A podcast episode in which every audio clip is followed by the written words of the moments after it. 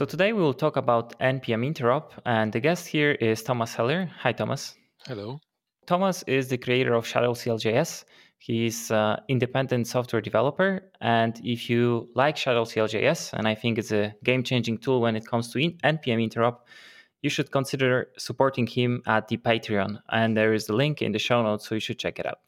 So, Thomas, where do we start when it comes to npm interop? So I I think it's best to start with a basic introduction about how JavaScript works in the browser because that's our main target and um, it's where everything started. and okay. in, in in JavaScript or in the browser, the JavaScript is all executed in one shared global scope. So you can split mm-hmm. code into multiple files, but if one file declares var a and another does as well, they both use the same a and conflict with each other, so things go horribly wrong. Right. So this is the window object, right? Right. Window is the, the global object, and then this document and others. But every v- variable you create, you basically create it on the window object. Mm-hmm.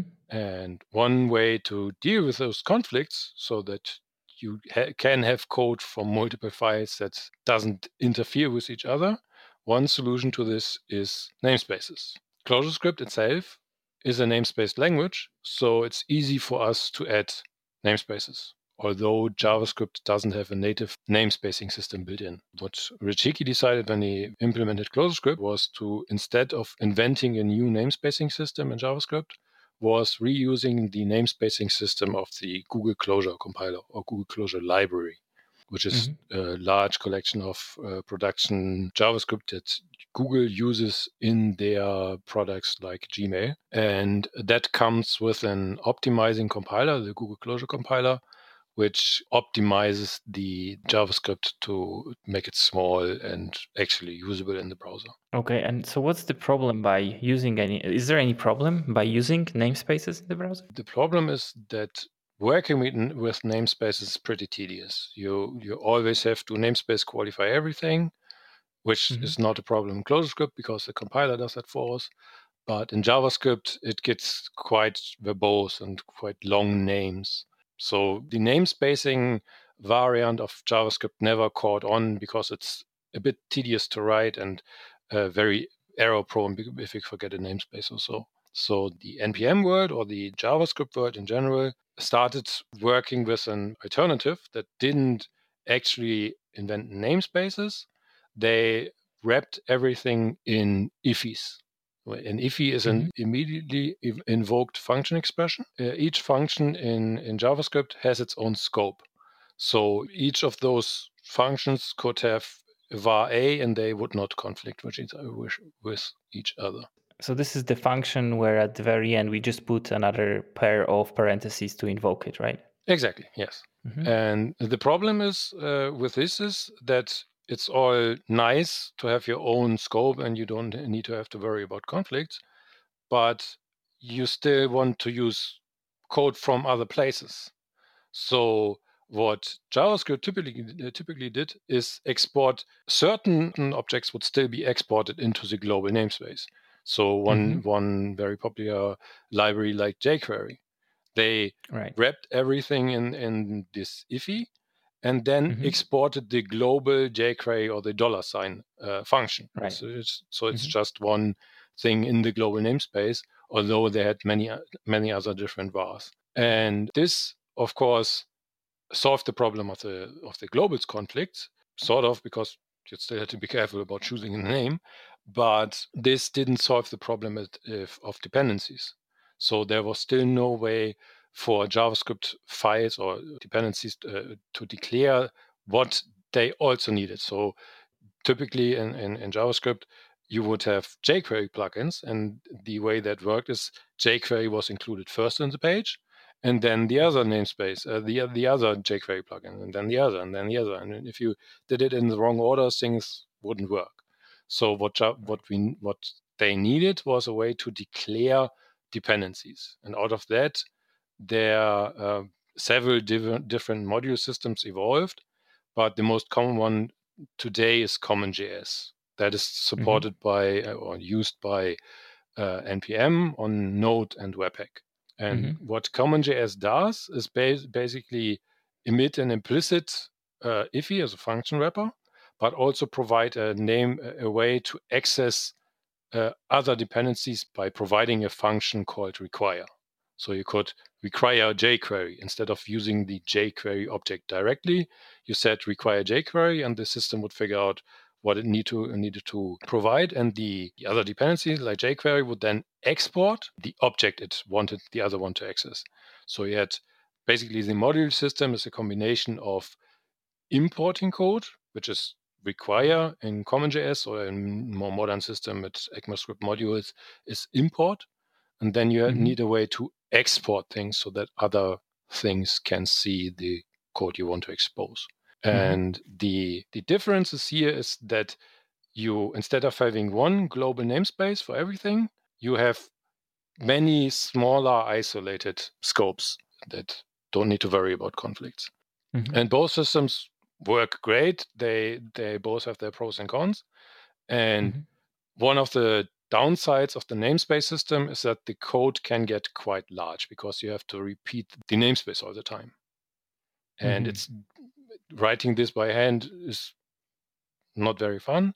Um, but the the plus side of the namespace system or having just one global scope is that you can always access everything directly if you want to write developer tools, for example. So the the code reloading we have in, in ClojureScript is quite easy mm-hmm. because we just need to manipulate that global scope.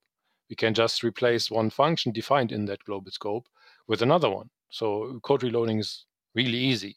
If you have your spread mm-hmm. your state spread into many smaller scoped functions, that gets much harder, which is why hot reloading in in, in JavaScript is still so much more complicated to do. Right. So maybe it would be actually good to unpack when you say that everything with namespace needs to be it's very verbose. Can you just give us like an example? How would that look like in a namespacing system? Right. So in the namespacing system, and we have in Clojure, for example, uh, in ClojureScript, uh, for example, we have the namespace cljs.core. That namespace mm-hmm. provides most of, or basically all of the standard library for ClojureScript. That namespace everything in that namespace has to use CLJS core for the vari- variables they create. So you mm-hmm. can't just just say var assoc. You have to have to write CLJS core cljs.core dot assoc. And mm-hmm. writing this code by hand is, is, is, yeah, it's not it's no fun. And mm-hmm. the file can also get quite large because uh, the CLJS core namespace is 11,000 lines of code, which mm-hmm. generate 38,000 lines of code, of JavaScript code, mm-hmm. and uh, is 1.3 megabyte uh, in size. Mm-hmm. That's not okay for uh, for regular web apps. It's way too much. But the mm. Google Closure compiler can take care of that for us. And how does that work with Google Closure compiler reducing the size? And do we have any numbers? Like, so what does this reduce from what to what? Right. So, so the, the Google Closure compiler is an optimizing and type checking compiler for JavaScript. Uh, we don't care so much about the type type, type checking uh, part because ClojureScript is not typed, but it's mm-hmm. comparable to TypeScript or Flow or other type systems in uh, in JavaScript. And mm-hmm. but the optimizing part for us takes any kind of JavaScript and um, minifies it, or in uh, in case of uh, the closure compiler, it has an, an, an, additional step called advanced optimizations, which mm-hmm. reduces the the code even further.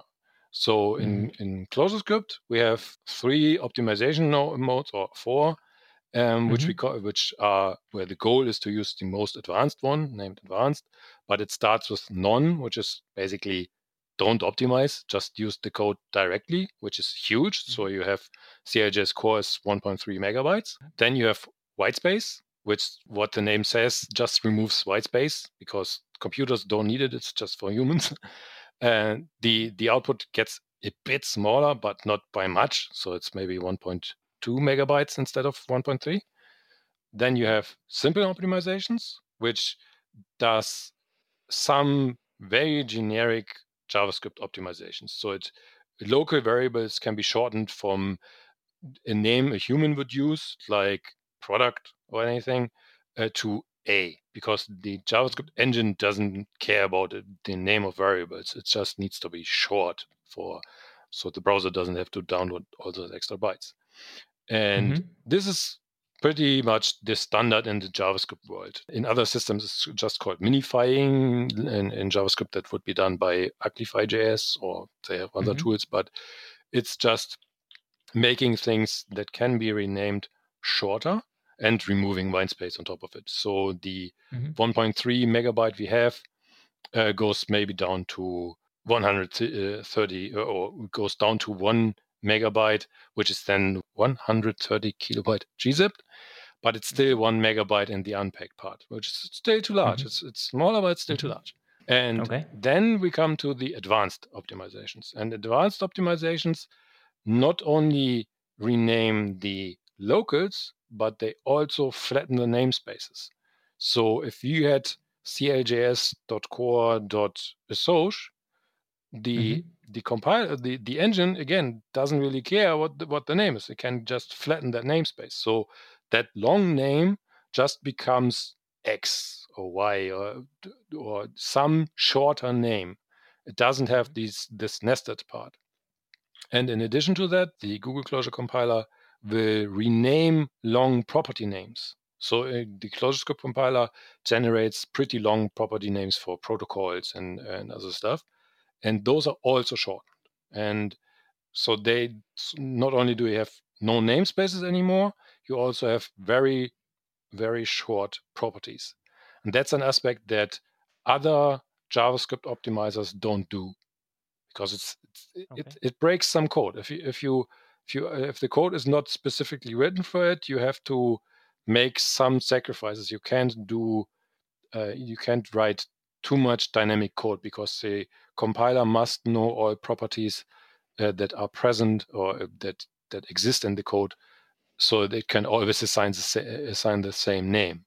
So if you assign properties dynamically, which some JavaScript does, or some normal JavaScript libraries tend to do, that doesn't mix too well with advanced optimization. But the advanced optimization are really, really, really advanced, and it uh, takes the entire uh, one megabyte of JavaScript that we have in in just simple optimized uh, CLJS core. So we go from mm-hmm. 1.3 to one megabyte in simple, down to mm-hmm.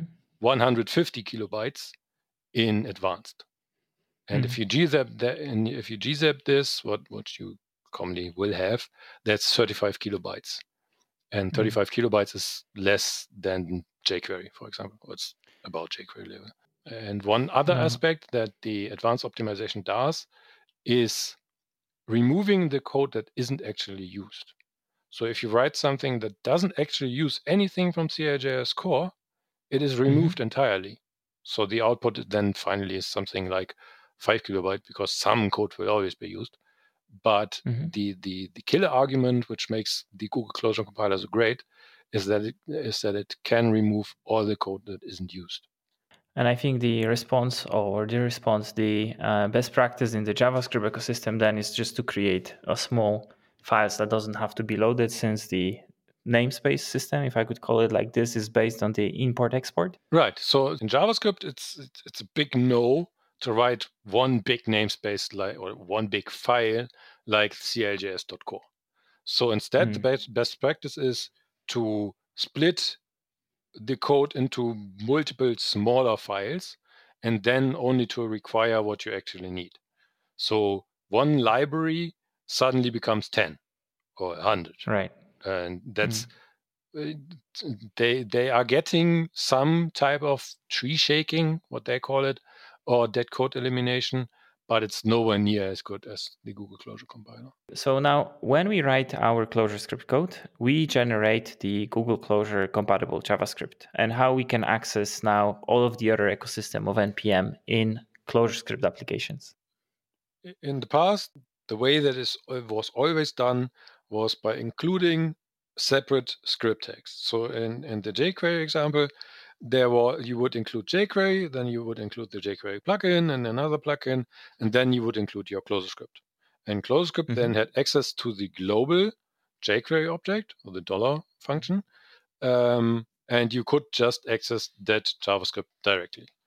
But the the problem with this approach is uh, a you had to manually manage the dependencies because you had to write the script text by yourself, and the problem is that uh, we need externs. Externs, uh, the the advanced compilation that the Google Closure compiler does is uh, assumes that it optimizes the whole program so that it, that it knows exactly what is in the code that is going to be executed and can uh, rename everything uh, that it sees and um, strip out the parts that aren't used. But if you if you include other JavaScript, so if it's just included via script tag or any other mean, um, mm-hmm. that code is not processed by the Google Closure compiler. So the advanced compilation would just see a name it didn't recognize and remove it or shorten it. And but mm-hmm. in this case, it can shorten the name because the the other JavaScript that isn't optimized will still have the old name. So you have, would have the optimized, the advanced optimized code generated by the Google Closure compiler or the ClojureScript, mm-hmm. and it would suddenly access a property that was used to used to be a component did mount, and Closure just renamed it to X or anything anything right. short, and suddenly everything would break. Yeah, in the jQuery example, we could say so instead of having like the method like add class, so it was dollar sign dot add class, we would have dollar sign x instead right. of add class. Exactly. Mm-hmm. Yes. And to address that problem, the Google uh, the the ClojureScript compiler introduced a new compiler directive, basically uh, named foreign libs. And what mm-hmm. foreign libs allowed you to do is include JavaScript directly. So instead of having a separate uh, script tag you had to add to the HTML, you could tell the compiler to include an extra JavaScript file. And mm-hmm. in combination with this, you could also say uh, bundle the foreign lib with externs. So externs tell the Google Closure compiler about the external names it doesn't see during the compilation and shouldn't rename. So if the mm-hmm. externs included uh, uh, the name add class, it would not rename that function and leave it as is. So the, the exter- externs are required for all code that is not included in the advanced optimization uh, compilation. Mm-hmm. And what uh, foreign libs is basically a way to take a JavaScript file and bundle it with externs so that the compiler can include the JavaScript in the final output file and also pass the externs to the Google Closure compiler during compilation so it, that it doesn't rename this. And out of this, uh, because you still had to create the externs file manually, you still had to create the JavaScript file manually. Out of this, the community created the CLJS.js package manager basically. So then this would be packages that took common JavaScript libraries like jQuery or React and bundled them with generated or sometimes handwritten externs for uh, those libraries.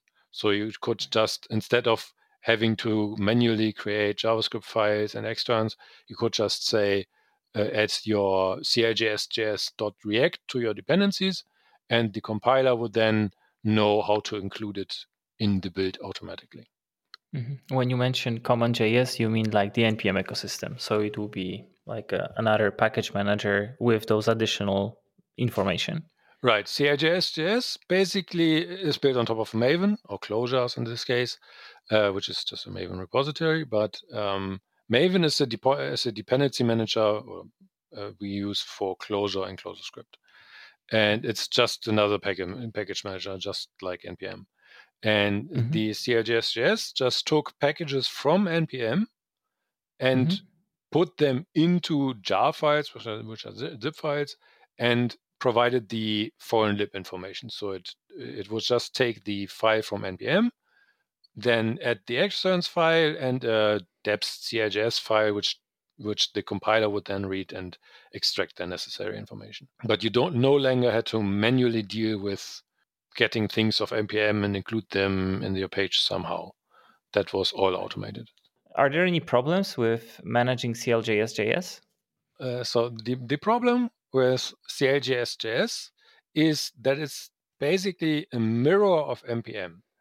Um, it's not an automated mirror; it's something someone has to do. So um, it doesn't it provide access to all of npm. It just provides to a few packages, and those packages have to be updated regularly. So if a new release on npm uh, uh, is released, someone has to go into the CLJS repo and do the update there as well. So it's so it's manually create manually curated repositories. Right. Uh, I think uh, Juho, the the main contributor author of CLJS, wrote a few bots that uh, automate some of these aspects, but the uh, menu the packages had someone had still to create had still to uh, create them and then maintain them over time. And oftentimes mm. people would just create the version they needed right now. It worked for their product and nobody would update it. Uh, another problem with cljs.js uh, is that they are rebundled packages. So if a package that is in uh, that is taken from npm has any dependencies itself those dependencies will be included in the in the bundle if they are not properly uh, bundled as well. So it it was a problem uh, with a few libraries that would, if you, if you take the material material re, material UI React library, for example, that included React. So you had the React that was provided by the material UI, but you also had the other React and um, that that problem was fixed, and the the dependency was made uh, was removed uh, so that it didn't include it twice. But it's a common problem that that especially the JavaScript libraries, which have oftentimes many dependencies, that you just miss one. So you would include Lodash twice, or jQuery mm-hmm. twice. So JavaScript libraries would just include it multiple times, and that's a problem if you use many npm libraries. If you just, or if you use many CLJS JS libraries, if you just use React and React DOM, it's perfect. It's not not a problem. But if you started using more, it kind of got out of hand. And nowadays, the recommended way, instead of using CLJS JS, is using Webpack directly. So mm-hmm. instead of having many smaller packages of CLJS.js, you would create one foreign lib kind of manually, but use just Webpack to, to generate it. And Webpack provided direct access to NPM. So you didn't have mm-hmm. to, you do, don't have to worry about CLJS.js being out of date or just missing packages or having no access to them. And Webpack just provided an, an easy way to uh, get access to all of NPM at the price of losing access to the generated externs. So the CLJS JS always bundled yeah. the externs with the package, but if you use Webpack, those are gone. They are no, lo- right. so are no, no no longer accessible. So now we have the two build tools, if I could put it this way, or two minification tools. Right, that as well. You, you have, you have mm-hmm. the Webpack tool take, uh, dealing with the JavaScript, and what the ClojureScript from compiler sees from that is just one final JavaScript that it will that it will include before the ClojureScript output. It's the same as having two separate script tags, but the ClojureScript compiler just lets you uh, import that automatically, so you don't have to do two script tags. You have one script tag that includes all the code. But the mm-hmm. ClojureScript compiler sees nothing, uh, sees only the globals that the Webpack part creates, and the Webpack part knows nothing about ClojureScript. It can't see anything. Mm-hmm. So they're two completely separate, and you have to run Webpack. Mm-hmm. Yeah, but there is, a, I think there was one more thing uh, called npm deps. Right. Uh, npm deps was added as an experiment, I would call it, if how things would look if we instead of having the foreign libs where we have code that the closure compiler doesn't see, we mm-hmm. teach the compiler to import code directly from npm and run it through advanced compilation. And that's what the npm deps uh, compiler options did or does. It takes the code directly from npm and runs, this, uh, runs it through the Google Closure compiler advanced optimizations, which mm-hmm. in an ideal world would get rid of the need for externs. Since all the code is then processed by Google Closure, it we don't need to worry about code it doesn't see. So externs would go away. But the problem is that there are so many different styles of JavaScript um, on NPM and so many dynamic types of JavaScript on, on NPM that are, aren't compatible with uh, advanced optimizations because we need the code to be statically analyzable. And if we do dynamic things like creating properties dynamically or, or that kind of stuff, then the advanced optimization breaks the code. So the problem really is that if you don't, if you are not careful with the code you write, the code breaks. And a mm. lot of code from NPM breaks. So in my own experience, like 90% of the libraries I try to use just didn't work at all if if running through the advanced compilation. Mm-hmm.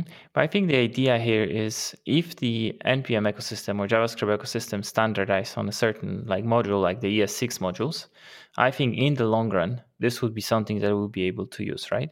Yes, ES6, the, the, the module system that ES6 provides with import and export is much stricter about the type of code you can write. And mm-hmm. you can still break it easily, uh, the advanced compilation. But the so you can't create properties dynamically. That's that's one thing, and you can't mix styles. You can't uh, uh, at one place use a string property and in another place use dot thing. That, that doesn't work. You need to be consistent with the style.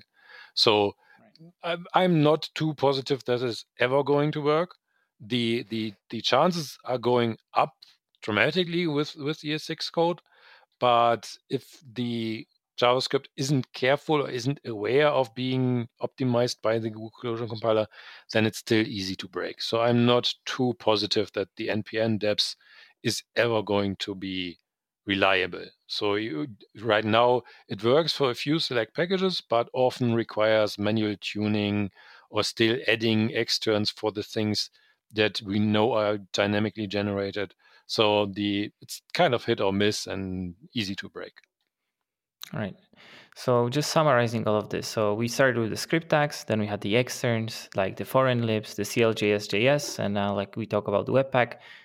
And I think some of these steps made you to actually create the Shadow CLJS. So Shadow CLJS is a build tool for ClojureScript that I created that basically got rid of all the annoyances. I didn't want to deal with another back, uh, build tool. I didn't want to deal with Webpack.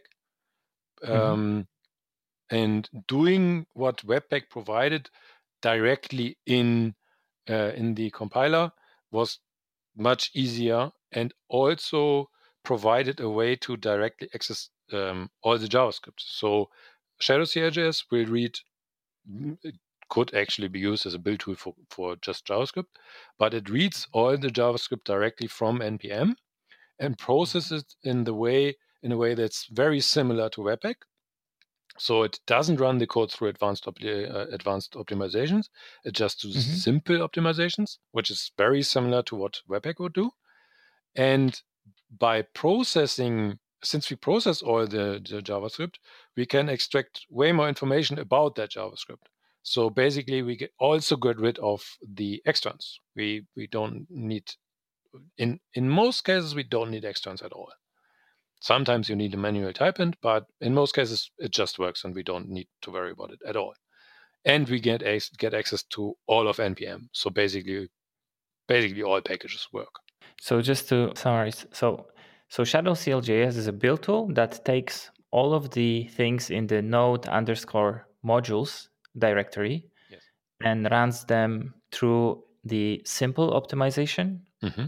And then all of the codes that we write as a ClojureScript developers would be run through advanced. Yes.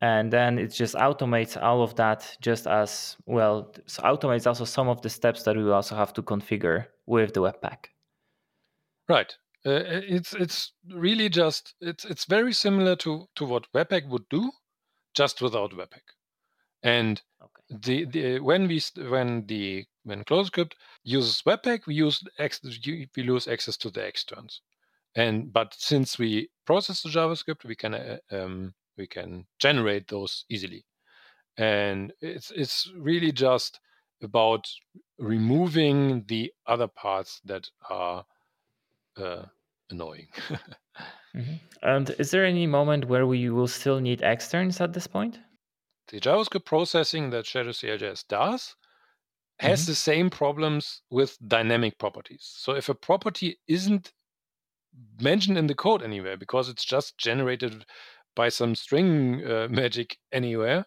we we still don't know what that name is. But externs, um, so the the externs in uh, CLJSJS, for example, were oftentimes generated and included way too many names because not all names we are going to use. If the if a class export has ten properties, but we are only going to use one, we don't need the other nine. And the chances of not needing properties are really good, really high. And it's just for some properties that are dynamically generated, we sometimes will get a compiler warning because in ClojureScript added uh, um, externs inference with uh, which got rid of most of the problems anyways. Uh, but Shadow CLJS can do a bit more because it uh, provide it actually processed all the JS as well. So mm-hmm. you will get a compiler warning if something might get renamed but sh- maybe shouldn't be. You just turn off, uh, turn on in- infer externs, and the whole problem usually just goes away. Mm-hmm. Just to summarize everything what we discussed, to get an int- uh, to understand the interop between ClojureScript and JavaScript, First, we also need to understand a bit how the Google Closure works, that it renames also the properties in advanced compilation, which breaks some of the code that it doesn't see because it's a whole program optimizer. Mm-hmm. And to fight this problem, we had the externs, we have the foreign libs, the CLJSJS, and now we're talking about Webpack.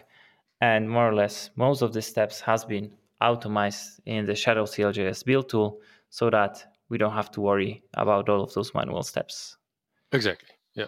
So I, in, in my own history, uh, I just wanted to get rid of the manual parts, and Shadow CLJS just automates that. That's yeah, you know, when I first uh, show, uh, when I first saw Shadow CLJS, I thought it's like the second implementation of ClojureScript, and I think the name was a bit misleading. But I think after this episode, everybody will know that Shadow CLJS is just a build tool that will help you to manage all of your npm dependencies. Right. Yeah. And as as I said before, Shadow CLJS nowadays is a build tool for ClojureScript, but it's also quite capable of just building JavaScript projects. So it's a build tool for ClojureScript and JavaScript. Here we go. All right, Thomas. Thank you so much for your time.